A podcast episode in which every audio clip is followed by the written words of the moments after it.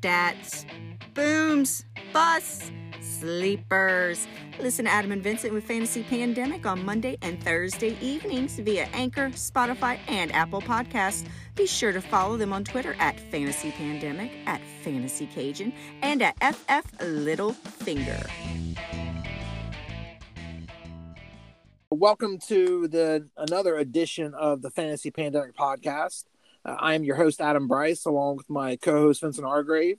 Uh, if you get a chance, get on that Twitter machine and follow us at Fantasy Pandemic. You can follow myself at Fantasy Cajun, and you can follow Vincent at FF Littlefinger. Vincent, what's happening tonight? Man, knowledge is power, and we are about to drop a whole lot of knowledge on people on hopefully some league winners, some late round guys, you know, some dart throws, and you know, hopefully we don't agree too much. So I'm interested to get into it. Yeah, um, well, tonight's show, guys, consists of looking at the running backs for PPR formats, running backs 25 through 50.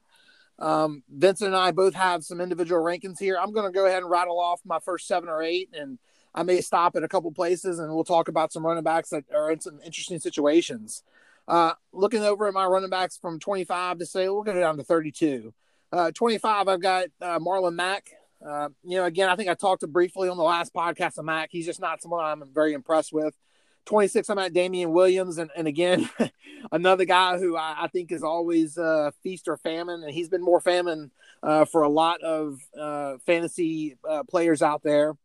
Uh, the next guy I think is very interesting, and that's Kareem Hunt at 27. Kareem Hunt, you know, when he came back from suspension, he he was really uh involved a lot more than I thought he was. Chubb was on a, you know, top five bell cow PPR season with Cleveland, and Kareem Hunt came in and was probably getting 10 to 15 touches a game.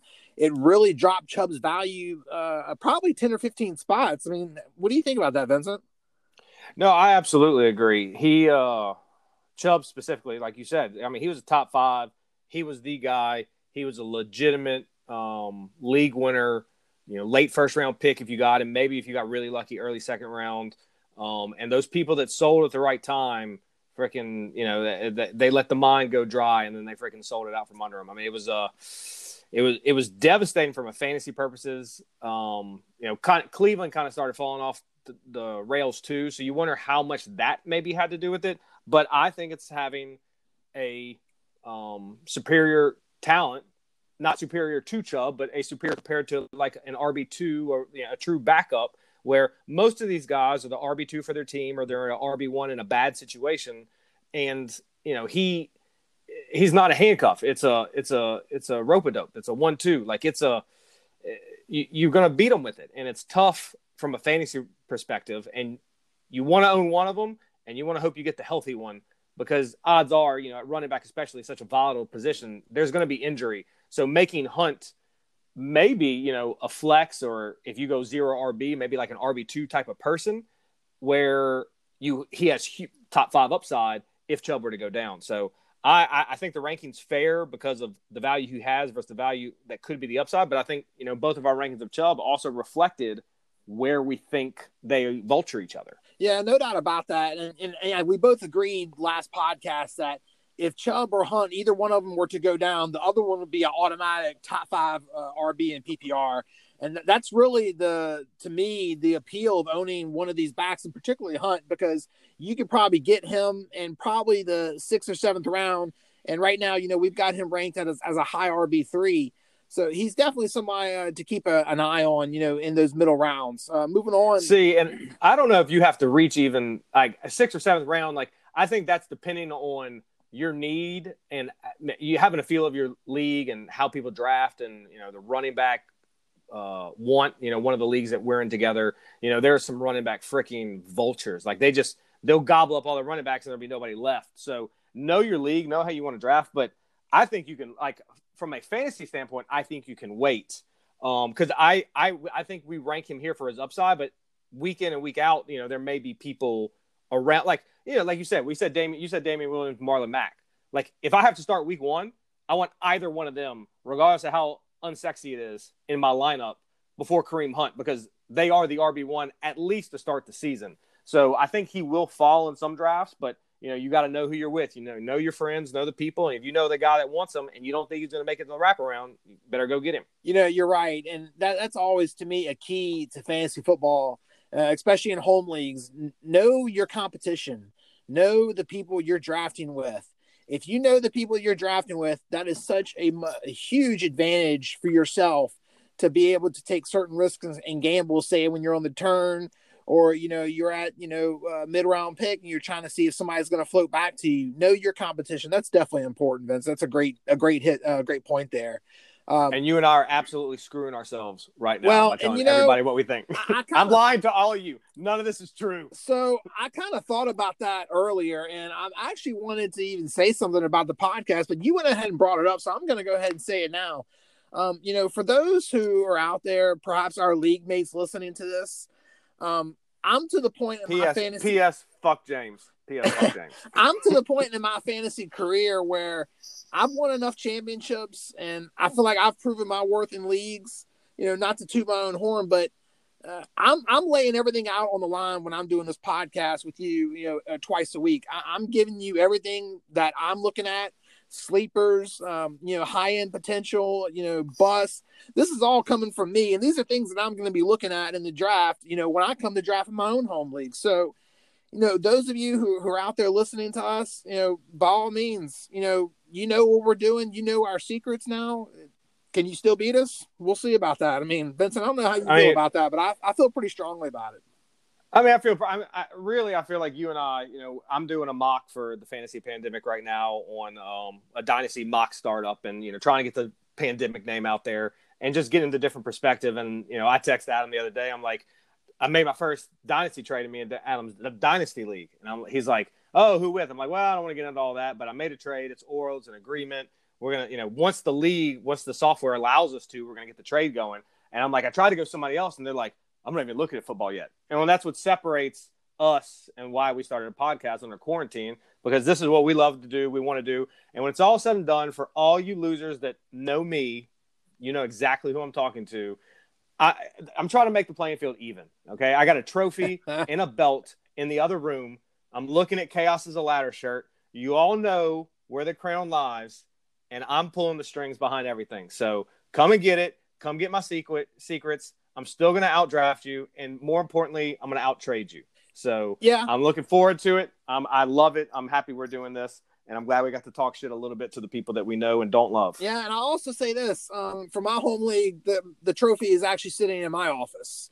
Uh, I'm well the first uh, two-time winner of our league since it's turned into a keeper league eight years ago. So, um, yeah, guys, if you're listening to me in the Scrubs League, here it is. Here's all the information. Here are my secrets. Here's everything. Come get my trophy now. So, moving on. Uh, moving on. looking at number 28 on my list, and somebody who I'm I'm really high on, and he's going to get all the opportunity in the world now in Los Angeles, and that's Darrell Henderson. Uh, Darrell Henderson has a lot of talent. His junior year at Memphis, he 214 carries for 1,900 yards and 22 fucking touchdowns. My goodness, that is a huge year. That boy is fast. Is that a big year? He's got moves. He's got agility. I know he did not have a whole lot of opportunity last year, and when he really did have that opportunity, he didn't really shine. Uh, this is an offense that is a candidate to step back, but they did resign Andrew Whitworth, who I think is a key for that offensive line to have some, you know, continuity. And I think Darrell Henderson will have the opportunity. And if he does get that opportunity to, you know, show what he's made of, I think he could turn in himself into an RB two. Uh, you know, with a really good season, maybe even a low end RB one. I think I, I, I don't disagree. And when we come to my rankings, you know, I have a couple teams uh, blocked off together the Rams and the 49ers because right now I just literally have 33 the Rams running backs and I have Henderson obviously the lead. Um, I'm interested to see you know if Kelly has anything um, to offer. I'm interested to see if they go into the draft and get somebody. Um, I'm not. I just don't know. Like this is one of those like we're trying to rank it. I you know again I talk out of both sides of my mouth. Like we want to rank as it is at the moment, but I still there's so much um, insecurity. I think that the Rams offense is going to flow through Woods and C- Cooper Kupp and maybe Higbee, um, and we're going to see. Uh, it's uh, I'm I, I I look at Henderson on the that that kind of that second half of running backs similar to Joe Mixon. Like I don't want to be held accountable for last week or uh, Monday's podcast or this podcast for these people. Um, I just I don't know yet. I'm going to feel better with some more information, some more time. You know, see how things evolve. Yeah. Um, if he is the lead guy um, in the offense, he's going to have significant value, and I would jump him um, probably to 20. You know, I'm him and him and James Conner to me would be what and what, and I would say Henderson had more upside uh, because of what I've seen from Conner. More importantly, so um, he has a huge range of options. But you know, you're telling me I'm drafting today. I feel better with my people in front of him. I understand the upside, and honestly, when you're drafting it, you know, RB 28 in your rankings, you're drafting for upside at that point, or your team is loaded. So again, everything I do, like with the rankings, you know, I'm a big uh, draft junkie, so that's how I kind of, you know, my formula in my head. That's how I equate my rankings, if you will. Yeah, and I totally get that. I, I do have some, uh, you know, higher opinion of, of Henderson, and you know, just like you said, you know, maybe around twenty, you know, that's that's a mid to low end RB two, and I think that's a great place for him for someone that you can probably that you're probably going to land in say the seventh or eighth round in a draft. Um, the next couple of guys, you know, I'm kind of going to go burn through. Uh, number 30, Ronald Jones. Uh, Bruce Arians has never trusted Ronald Jones. So uh, why are you going to trust him now? I don't care if Peyton Barber went to Baltimore or Philadelphia, wherever the hell he went, because he doesn't need to be on a fucking team. Um, well, he went to Washington just to screw. That's right, Guice. Derrius Guice. I couldn't remember. I knew it was he was going to a loaded backfield somewhere. It, it was irrelevant uh, for you know this podcast, honestly. Um, but Ronald Jones isn't going to get it done. Um, someone who, while you know this is off in the future, and I bring up, but I just feel like he'd be a great fit for this offense, and that's Clyde Edwards-Helaire. Uh, you know, it fits Tom Brady. It fits what Tom Brady likes to do. He loves dumping uh, the ball off to off to his running backs. And I got news for you: Ronald Jones probably couldn't catch a ham sandwich if it was thrown to him with mayonnaise and hot mustard on it. And I'm not really sure where I'm going with that but he couldn't catch a ham sandwich in his mouth if he if he was if he was poor. poor. I don't know. I'm hungry, Adam. I'm hungry. That's all I know now. Yeah, uh, that joke just went off off the edge there. But anyways, uh, the last guy that I'm going to talk about is Derrius Guice. Um, you know, I own him in Dynasty. Uh, I got a chance and a privilege to watch him at LSU, and he he was a dynamic back, and I thought he was going to be better than Leonard Fournette. But man, he's just had so many injuries, and he's really just uh, had that injury bug for the past few seasons, and you know they re-signed Adrian Peterson. Uh, I, I, just I don't really see. I don't know if Derrius Guice is worthy of the ranking I have him at. Maybe it's more homerism. I, I don't know. No, it's I, it's absolutely homerism, and we both share that. You know, we were, both wear that cap. Um, but it's it, it, it is what the upside is. When he has played, which has been very limited, you see why he was drafted where he was and what he's capable of. Um, I happen to follow Derrius on Twitter. I see all the workout videos, and like it's like he's healthy, healthy, healthy, and then he just gets hurt.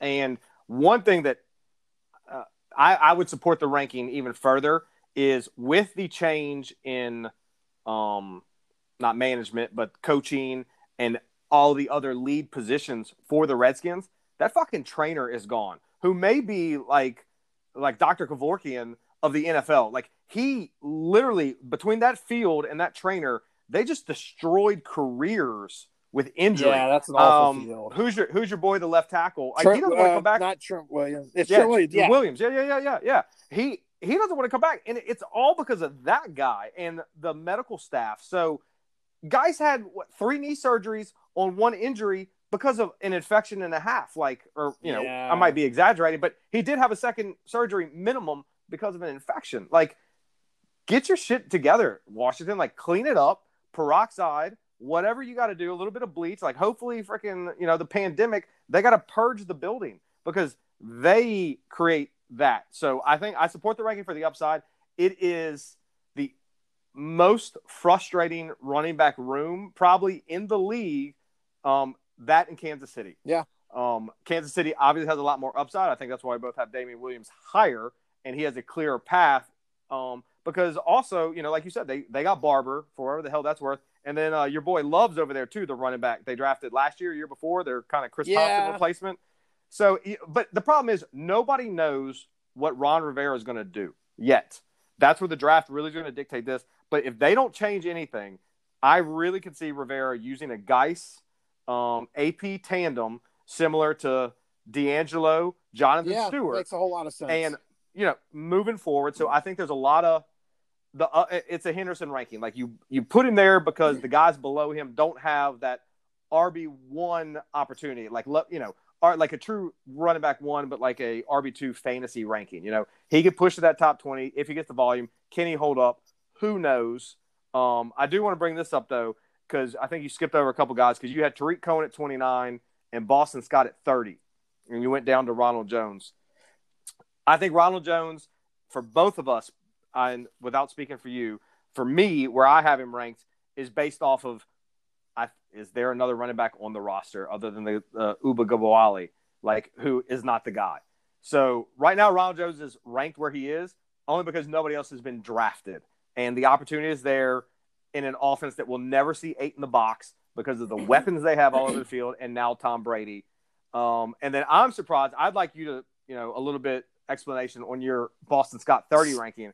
I got Boston Scott at 48. Like to me, Boston Scott is a freaking guy who at the end of the season was like one of those healthy bodies, fresh legs because he doesn't really play football, and you know he gets he, he's one of these fantasy ghosts that disappear every year that may get you into the championship, may even win you a league depending on when he gets hot, but is not a quality football player.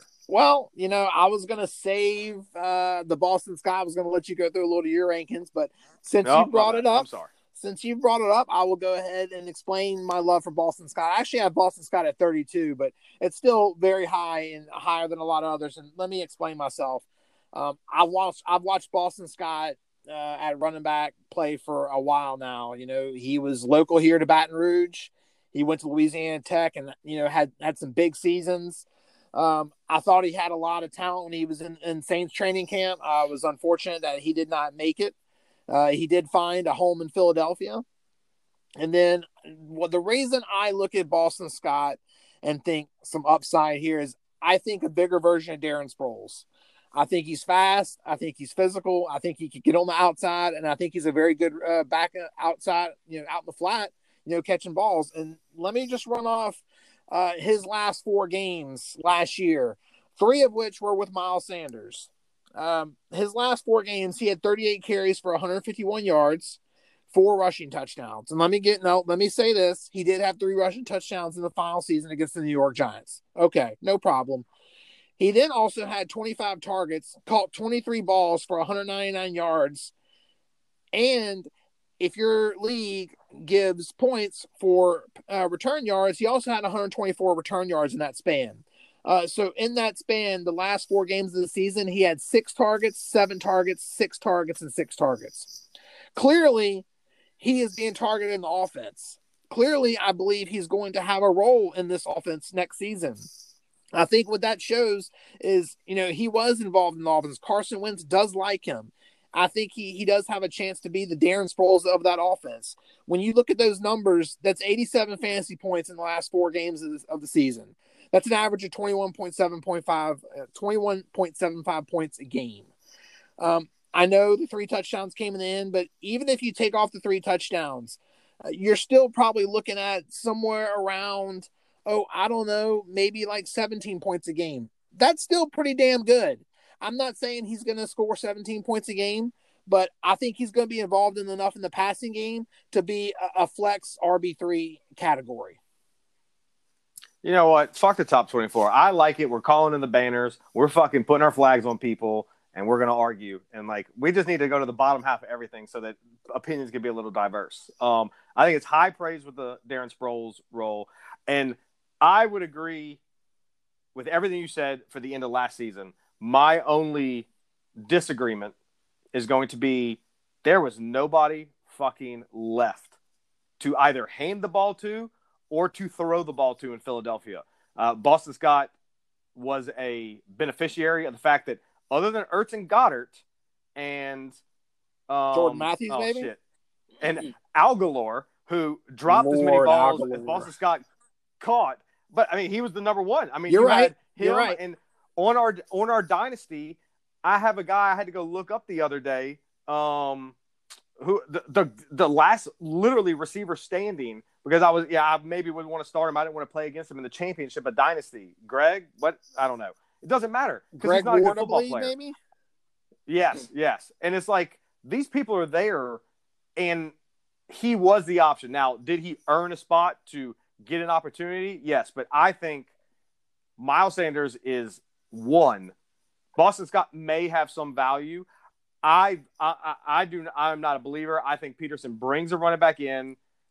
I think it's still Sanders' role to have. I think a rookie comes in, and a rookie with any sort of pass catching ability is going to be better than Boston Scott, only because a lot of the opportunity he had was because there was nobody else around him. And whatever Alshon is, and DeSean is, and Whiteside is, and whatever receiver they draft, God willing, like talk about the draft show. Like I'm fucking pumped for the, for, for talking about who Philly needs to draft. Yeah, we definitely receiver. we definitely need But- something to talk about on that. You know, uh, like I said, uh, obviously if they if they bring in a running back, draft a running back, you know, obviously this this is this ranking obviously would change immediately. This is you know obviously now. That's why I'm ranking them as it is. Right. I, I agree. I So- agree. I just, I just, we, we're so, we're, we're, you know, we're both winners. So we think the Yeah. same way as opposed to, you know, uh, so it's just, this is one of the few that we have probably the largest. It is. It probably I is mean, the I'm 18 largest points. gap. I got him at 48. Yeah. Well, why don't you go So- through some? Why don't you go anyway. through a, few of your running Yep. backs on, on your your tiers here?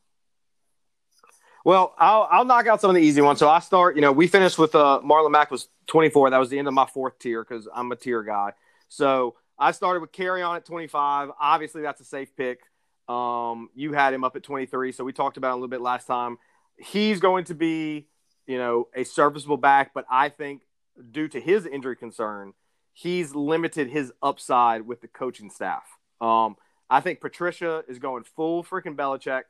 Um, I heard actually, I think we retweeted today. You know, the rumor now is Edelman might be on the move, shocking to Detroit. So taking that Amendola spot. Um, but you know, it's it's it's you know, Patricia's just you know car washing Patriots.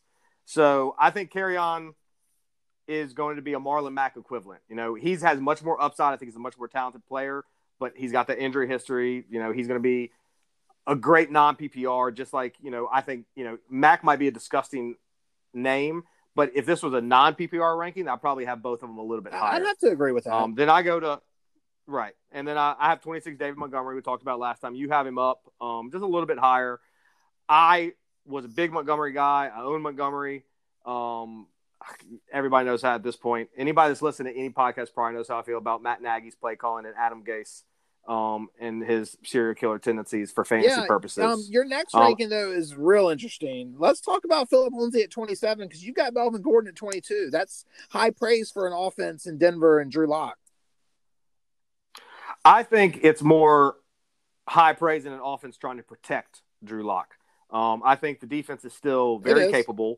I think they do have, you know, between Noah Fant at tight end and Sutton at wide receiver, they probably bring somebody else in. They do have weapons that have to be respected.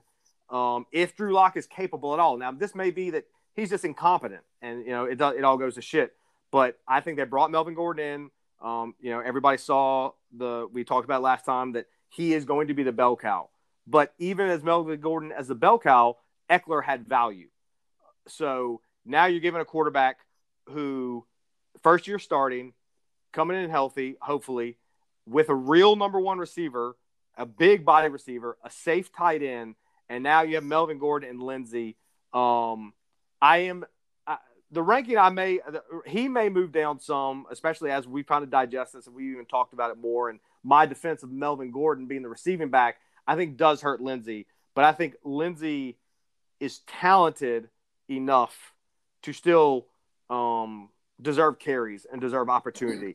Uh, he probably should be a little lower because he's not the pass protection guy. So Melvin Gordon still would be the receiving back. It's almost like somehow Philip Lindsay like got screwed into being a second down back, which doesn't have a whole lot of value. But I do think there will be enough touches because I think that they will be one of the more run heavy teams in the league, um, based off of the scheme, based off of the personnel, based off of the team uh, and who they have at running back. So I think there are going to be enough carries to go around that he is going to be serviceable. In No, I spot. actually, you I actually disagree. right. I mean, you, make obviously a lot of good points.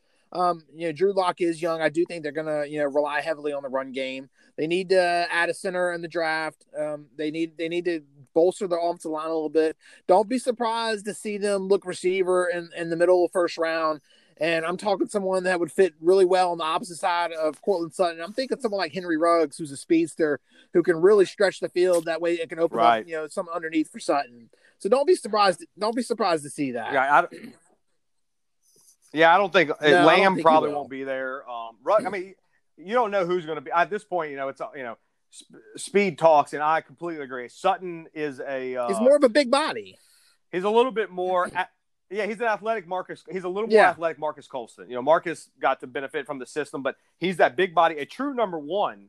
You know, like you know, like a Dez type receiver, but not necessarily a burner. And if they get somebody that can stretch it with Sutton, um, especially I think if you're fast as a rookie as a wide receiver, you can immediately contribute as well because you could be a one trick pony because they still have to respect that. So I, I think there's a lot of opportunity. I, I'm not like I'm big high on the Broncos offense, but there is going to be fantasy points I think to be had there. So I think my Lindsay ranking right there, I feel pretty good about it. Um, I have Hunt right below him. Honestly, I go Lindsay Hunt. yeah, let's, let's talk about and Jordan Howard, at 30. uh, so right now, the only person there is our Laird and Savior, and I tried to ride him to championships. As it turns out, the one championship I didn't win last year that you're welcome for your trophy on your desk is Right. that one, and Laird was on that team. Um, I did win my other three. Neither here nor there. Caleb Ballage is Um, also but- there, who is also terrible. Kalen Kalen Ballage is absolutely like Adam Gase is going to trade Jamal Adams for Kalen Ballage at some point. Hell yes. because he's fucking Adam Gase. Like, like that's that's an Adam Gase move. And you know, your brother. I apologize for everything I've ever said about the Jets, but I don't because I still mean it. Um, which Adams, by the way, I don't know if you saw the day. Adams is going to the Cowboys. No, It's- it's I be hate the Cowboys. just they're Don't just it. Gase is Gase, I do too, but Gase it's just it's terrible. So uh, honestly, it's I think uh, this is this is unpopular opinion. I think Jordan Howard is a serviceable 1989 running back. Like I think he is. No, you're he right. Can, he can heavy the load, carry the load. He can handle the volume. He's a big guy. He hits holes that are open. He's not this NFL's running back right now for the scheme. But if there was a situation, we just talked about Patricia in Detroit, you know, Flores in Miami, you know, he, the, you know, the Belichick copy, if they can get a big body, I mean, LeGarrette Blount didn't have a fucking wiggle in him. And, you know, he scored a ton of touchdowns. Now, the offense obviously dictated all that, but they want that body, somebody that when he's in the game, who cares? You know, he's not catching it, but he may be coming right at you. So, Fitzpatrick, DeVante Parker, Gesicki, Preston Williams. Like I know it's the Dolphins, and they were tanking for Tua, and they couldn't even do that right. But they're there's just it, it, it's the volume is there at the moment. They are absolutely one of the people. Like after you said it the other day that they need somebody in the draft, and I'm like, I don't know if they can win now. I already, I've come back. I'm completely with you. If they get any sort of receiving back, Jordan Howard is. But Jordan Howard's going to be what Jordan Howard always was. When Jordan Howard was healthy in Philly, he was serviceable in a lineup. You could put him Yeah. as your RB two Yeah, if your flex was a high end wide receiver. So uh, the Dolphins are trash, but they're getting better and they freaking Yeah, play. don't, don't Don't be give 'em that. surprised if So- the Dolphins address running back in the second round. Uh, you know, this could be a definitely a landing spot for someone like Jonathan Taylor or D'Andre Swift. Um, Oh, you think Jonathan Taylor's? I think I think people are like everybody keeps on telling me Jonathan I, no, I don't think Jonathan Taylor's going I don't the see it second. I think I- someone's somebody's going to take him late in the first. To be honest with you, I keep thinking. a good team that's right there. Imagine a good team that's we're good I to the draft. So yeah, the Chiefs. far ahead. But I don't. That's what that's you know. It's yeah. I mean, Jesus Christ, Yo. put him there. I hope not. I have Darwin Thompson, but You know, I mean, it's just unfair. yeah, I mean, it, it is. It would be. No, it would be crazy. Um, you know, moving moving on to your rankings, you've got you know we talked about Cohen, we talked about Ronald Jones, and then you've got uh you've got Darrell Henderson. We discussed him, but then you got the 35, 34, 35 combo of Raheem Colonel Mustard and Tevin Coleman, who really, man, I, it's just a situation I don't want any part of. I don't either, and that's why I ranked them together. They're literally on the same line of my, line of my spreadsheet. Um, Colonel Mustard is the better running back. Tevin Coleman is the name that's getting paid. Shanahan doesn't care in principle, but he doesn't care so much that everybody gets run. Um, honestly, like I'm a Breida guy. I got him at 50 because these two got Coleman's got the check. Mostert showed at the end of the year, and Breida's questionable, like for ping pong, because he always is questionable. And but he plays, and he's one guy I want to be see like set free. Like let Breida go somewheres and get a run and maybe get a little bit of a break, maybe not in his ankle for a change. And I don't I agree with you. Like I put the Rams at I literally 33 LA Rams, 34, 35, you know, San Francisco with Mostert and Coleman. I probably don't want either until the you know, you're talking about seventh and eighth. Like I'm going everywhere else before that dart throw. Like I can't even see me um, you know, maybe Henderson because he has a much clearer path. And the prob the the most frustrating thing is it's arguably the best running back situation in the league. Like Baltimore is the biggest running team in the league. Mark Ingram, we've already talked about with the 15 touchdowns, but Lamar Jackson gets a lot of that. It goes all over the place. But a true, pure, we're going to give the ball to the running back scheme. San Francisco may be the best out of everybody and it doesn't matter because they use three freaking guys, and then you. And it could be worse because Jerick McKinnon's you. coming back it's now just, too. Jerick McKinnon's always coming back. Can we just send Jerick McKinnon back to freaking Minnesota? We, like it doesn't matter. Like Jerick McKinnon's been coming back since you know like I, I was born. Like it's just I felt so happy for the guy. He got yeah, paid. no kidding. Thank God he got paid. Yeah. Because I feel bad for the guy, but you know I don't. You know I don't feel good about the situation. I don't think there's going to be clarity here. I don't know how I can move either up if it doesn't. Because here's the thing I have him at 34 35. Coleman tears his ACL in freaking OTAs. Well, Breida's the number two. So what? Do I? no, you keep him the same and you just move Breida where Coleman and leave Breida. Exactly, and that's and that's what it is. And so I've I've always had a piece of that. Like I'm I'm one of those guys. So I I, I will go late. Yeah, you I just absolutely can. And you just you're you're picking poison every week every weekend, and you, basically you're going to stress out if you have some of these running backs. Uh, you know, in the first probably eight weeks of the season, trying to figure out which ones to go, and you know, knowing anyone else's luck, you know, you're going to pick the wrong one just about every other week, and that's what it's going to feel like. Uh, swinging over, you know, to my rankings, uh, I'm going to kind of rattle off some names here. Uh, we talked about Boston Scott. You know, talked about Philip Lindsay. Uh, at 34, I've got Jamaal Williams. Uh, 35, I've got James White, who this may be kind of a lofty ranking for James White. Uh, you know, the more I think about it with New England, the more I think the tank is, is in play. Um, especially if Edelman move is on the move in the draft or something and goes to Detroit or something. I mean, what they they'll just tank for, for for Sunshine and Trevor Lawrence and Belichick will try it again and try to show, you know, oh, that he can do it without Brady. I, I think that's what's what's happening here. I think that's what's what's what's going to happen in New England. I uh I was a big Sony Michel guy last year, as you're well aware. I drafted him um pretty early in my league that uh you were both you were in with me as well. Um I think Sony Michel has one of the biggest upsides for having the highest carry rate and driving that offense and really you know, I'm glad you said like Sony really... Michel, Vincent, because I've happened to have some stats right here for Sony Michel that I kind of wanted to talk about tonight. I know you were kind of a high on Sony Michel. I've got him at 37 in my rankings, but uh, just to look at some of the stats on, on Michel last year 247 carries, 912 yards, uh, 3.69 average with seven touchdowns. Um, he did not have one game over 100 yards. He played just about every game last season. He had 12 receptions for 94 yards. Um, he had 11 games with 15 or more carries and five games with 20 to 22 carries. Yet he never broke the 100 yard barrier. That offense is going to take a step back this year. They may rely more on Sony Michel, but I think that offense is going to take a step back. You're going to have, you know, Jarrett Stidham or Brian Hoyer as it stands now at quarterback, uh, with probably, you know, an offensive line that's kind of getting older. Edelman may not be there. Matt LaCosse is not the answer at tight end. I mean, I just see a whole total rebuild job. And those numbers from Sony Michel don't really impress me at all.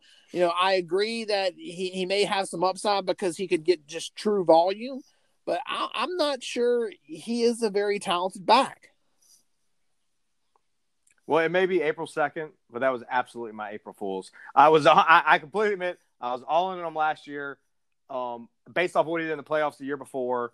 I was completely wrong. I turned to trade early in the season and got rid of him. Um, so I am out on him. I have him at 39 for the volume play, like you said, because that at this point you're looking for a guy to get touches. I have James White two spot higher.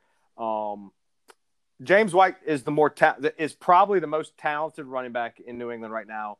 Um, we don't know what Damien Harris has because nobody's really ever seen him, at least in the scheme and the offense. You got to think that if he had something to offer, Belichick well, would have played him last there year, too. as opposed I mean, to healthy scratch. Four fucking running backs. It's it's almost like a San Francisco situation. Oh, I agree, and I think the New England, the New England backfield concept works, and any guy's going to work when it's Tom Brady and the people around him but they just they let the skill players just uh, uh, the the Patriot way has cost the Patriots a lot of players. And yes, you may be getting rid of people before they, you know, a year or two years, maybe three years before they really take that dive, but they still had a year or two left. And they don't have, we talked about, they don't have those skill players. I mean, Edelman is a really good at what he did. We're about to find out how good he is without Tom Brady.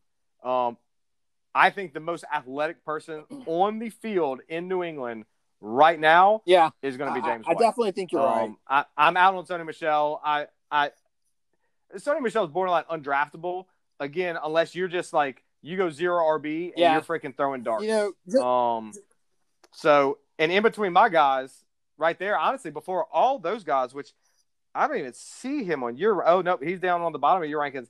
I have above all that, right above James White, I have freaking Nyheim Hines.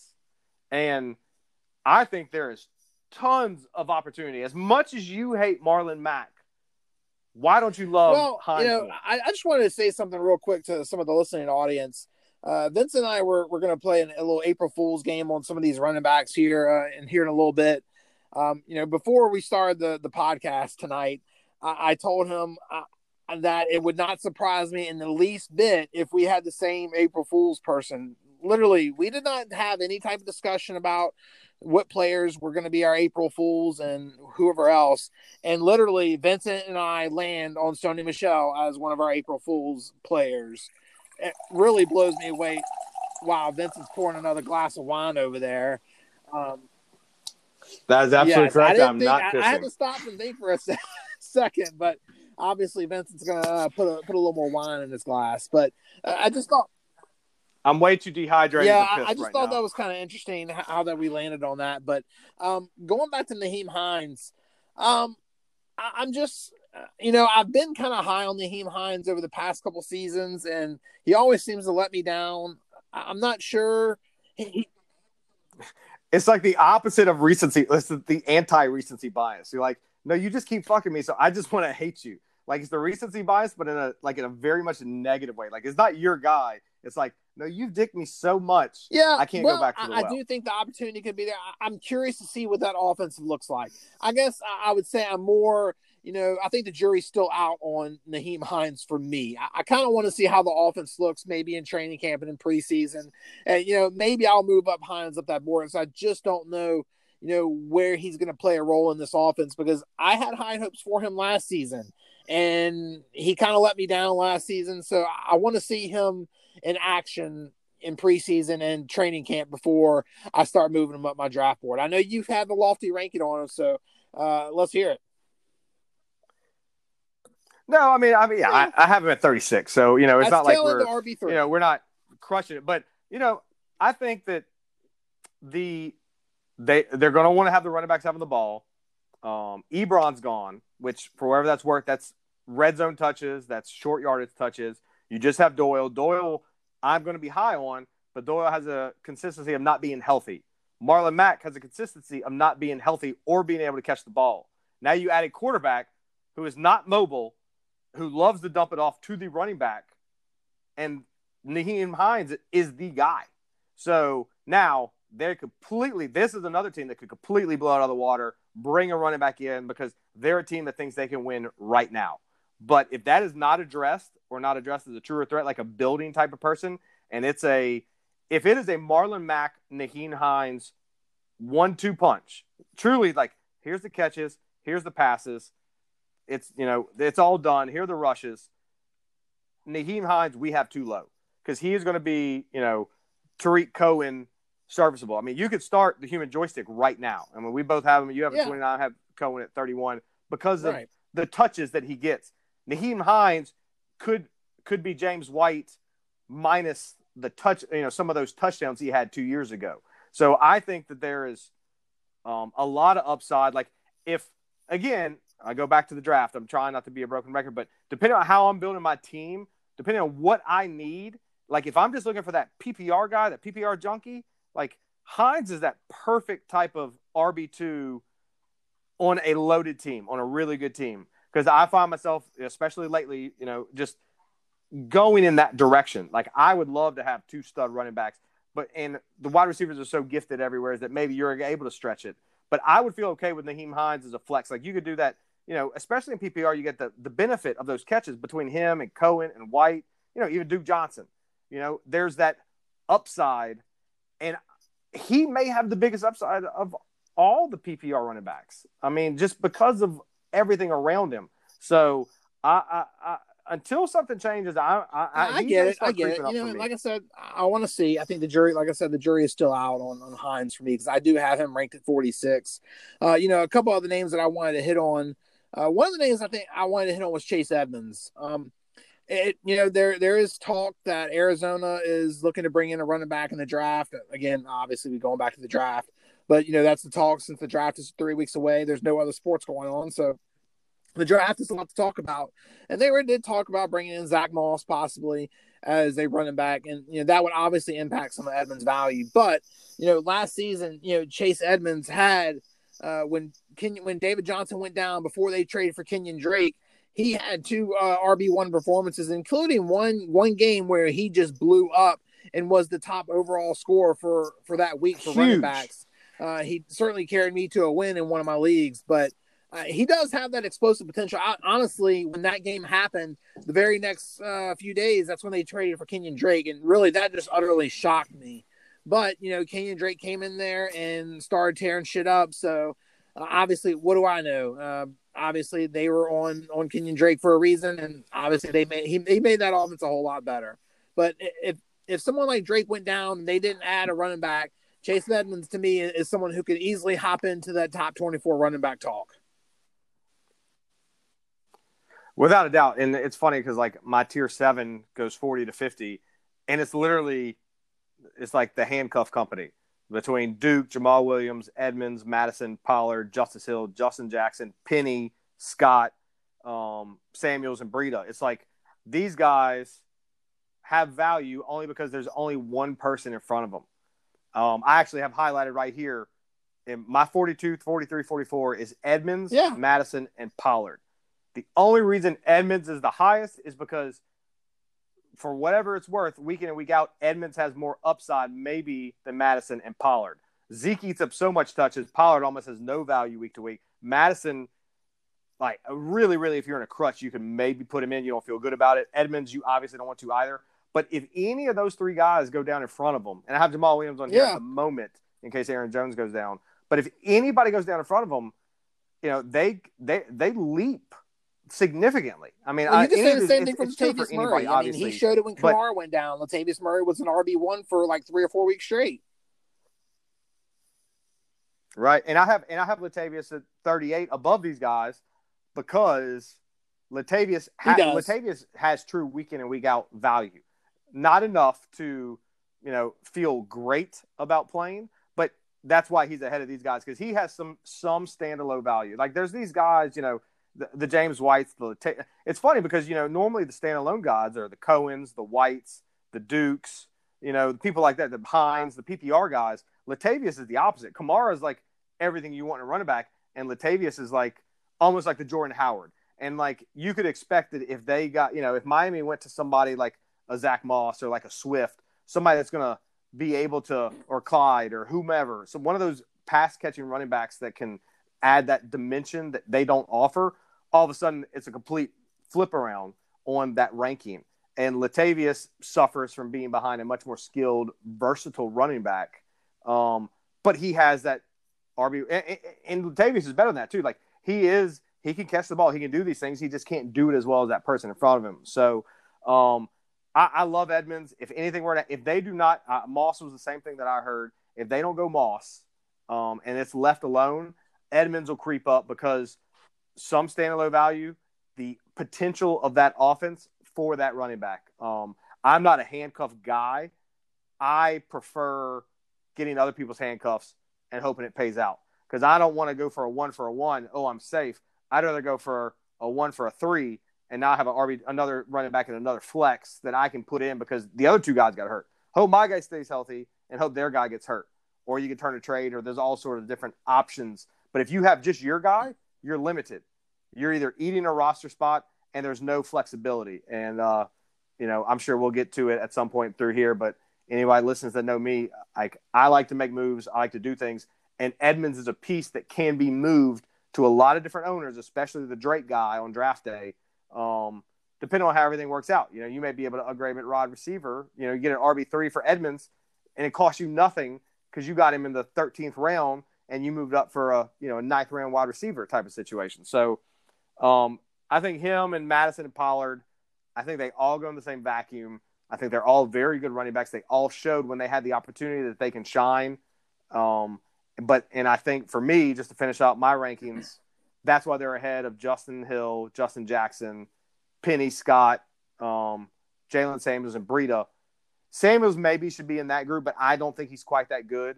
Um, I think he has some little bit of value, but all those guys, I don't just you know they're, they're the handcuff guys. They're the number two guys, so they should be ranked because they have a value. Yeah, and some of those are just are just either. names that you're not going to be able to start every week, or even start with even some type of reliability. You know, I, have kind of got you know some similar things going on. You know, with, with your rankings, mine towards the end of our top 50 here. You know, I've got Malcolm Brown at 50.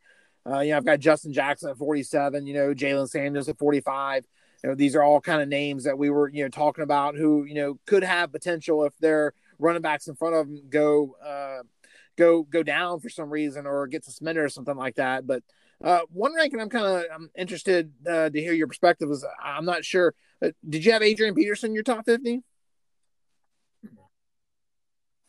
I did not rank AP. Um, in a PPR format, even with Rivera now, again, like I said earlier, if That's it ends up being if he's Jonathan Stewart to Guice's DeAngelo, right? If he's Jonathan Stewart to Guice's DeAngelo, I'll come back on board. But um, I don't know if he's even a guarantee That'll to make the roster. So I'll I, be know, very interested if, if if he gets cut. Well, I, I think he's on board for another year at least. I, I, there's if there is not a benefit or there's an opportunity to um, improve the position Obviously, I don't think it's going to happen through uh, free agency at this point.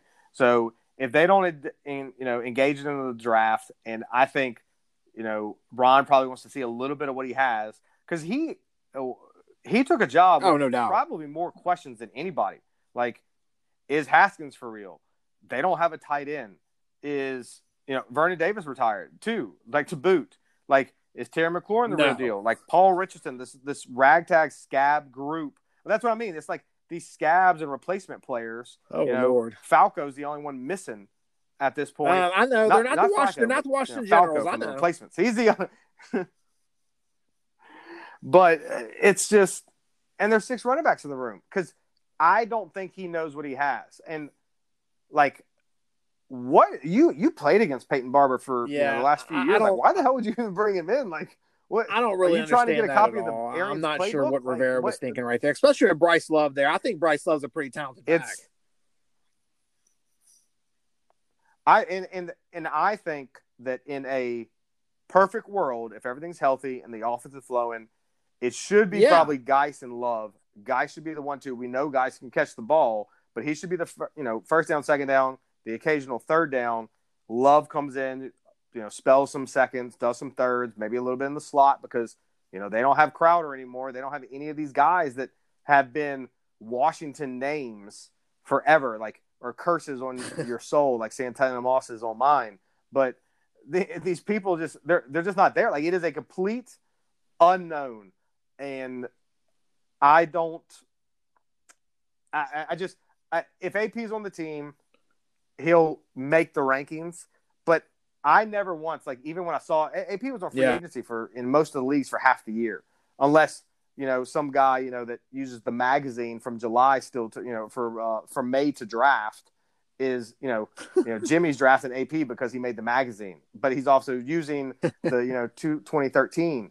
So it happens, but it's you know most of the time it's like oh look Adrian Peterson on the waiver wire, but I would have to drop you know Derek Carr like or you know I'd have to drop Irv Smith Jr. like that's what you're talking about like it's just like it's it's just it's not something I want to be a part of and I I can see a world where I would draft some of these people it would be I, I, it's gonna be hard to draft Peterson until things like really clear up because I don't. He show he's had to work for two years. He's had almost all the volume with no competition, and the upside is there is none. It's you hope he gets to his ceiling, yeah. which is I, I, maybe I twelve points. I mean, I, I totally agree with what you're saying. Um, he he doesn't really have. He's got a, a low ceiling, low floor, really and he's most of the time he's not even probably playable uh, on a roster unless you're in a serious crunch. Um, lastly, but not least, um, it is April 2nd, guys, but uh, we decided that we're going to play a little April Fool's game on uh, a few of these running backs here.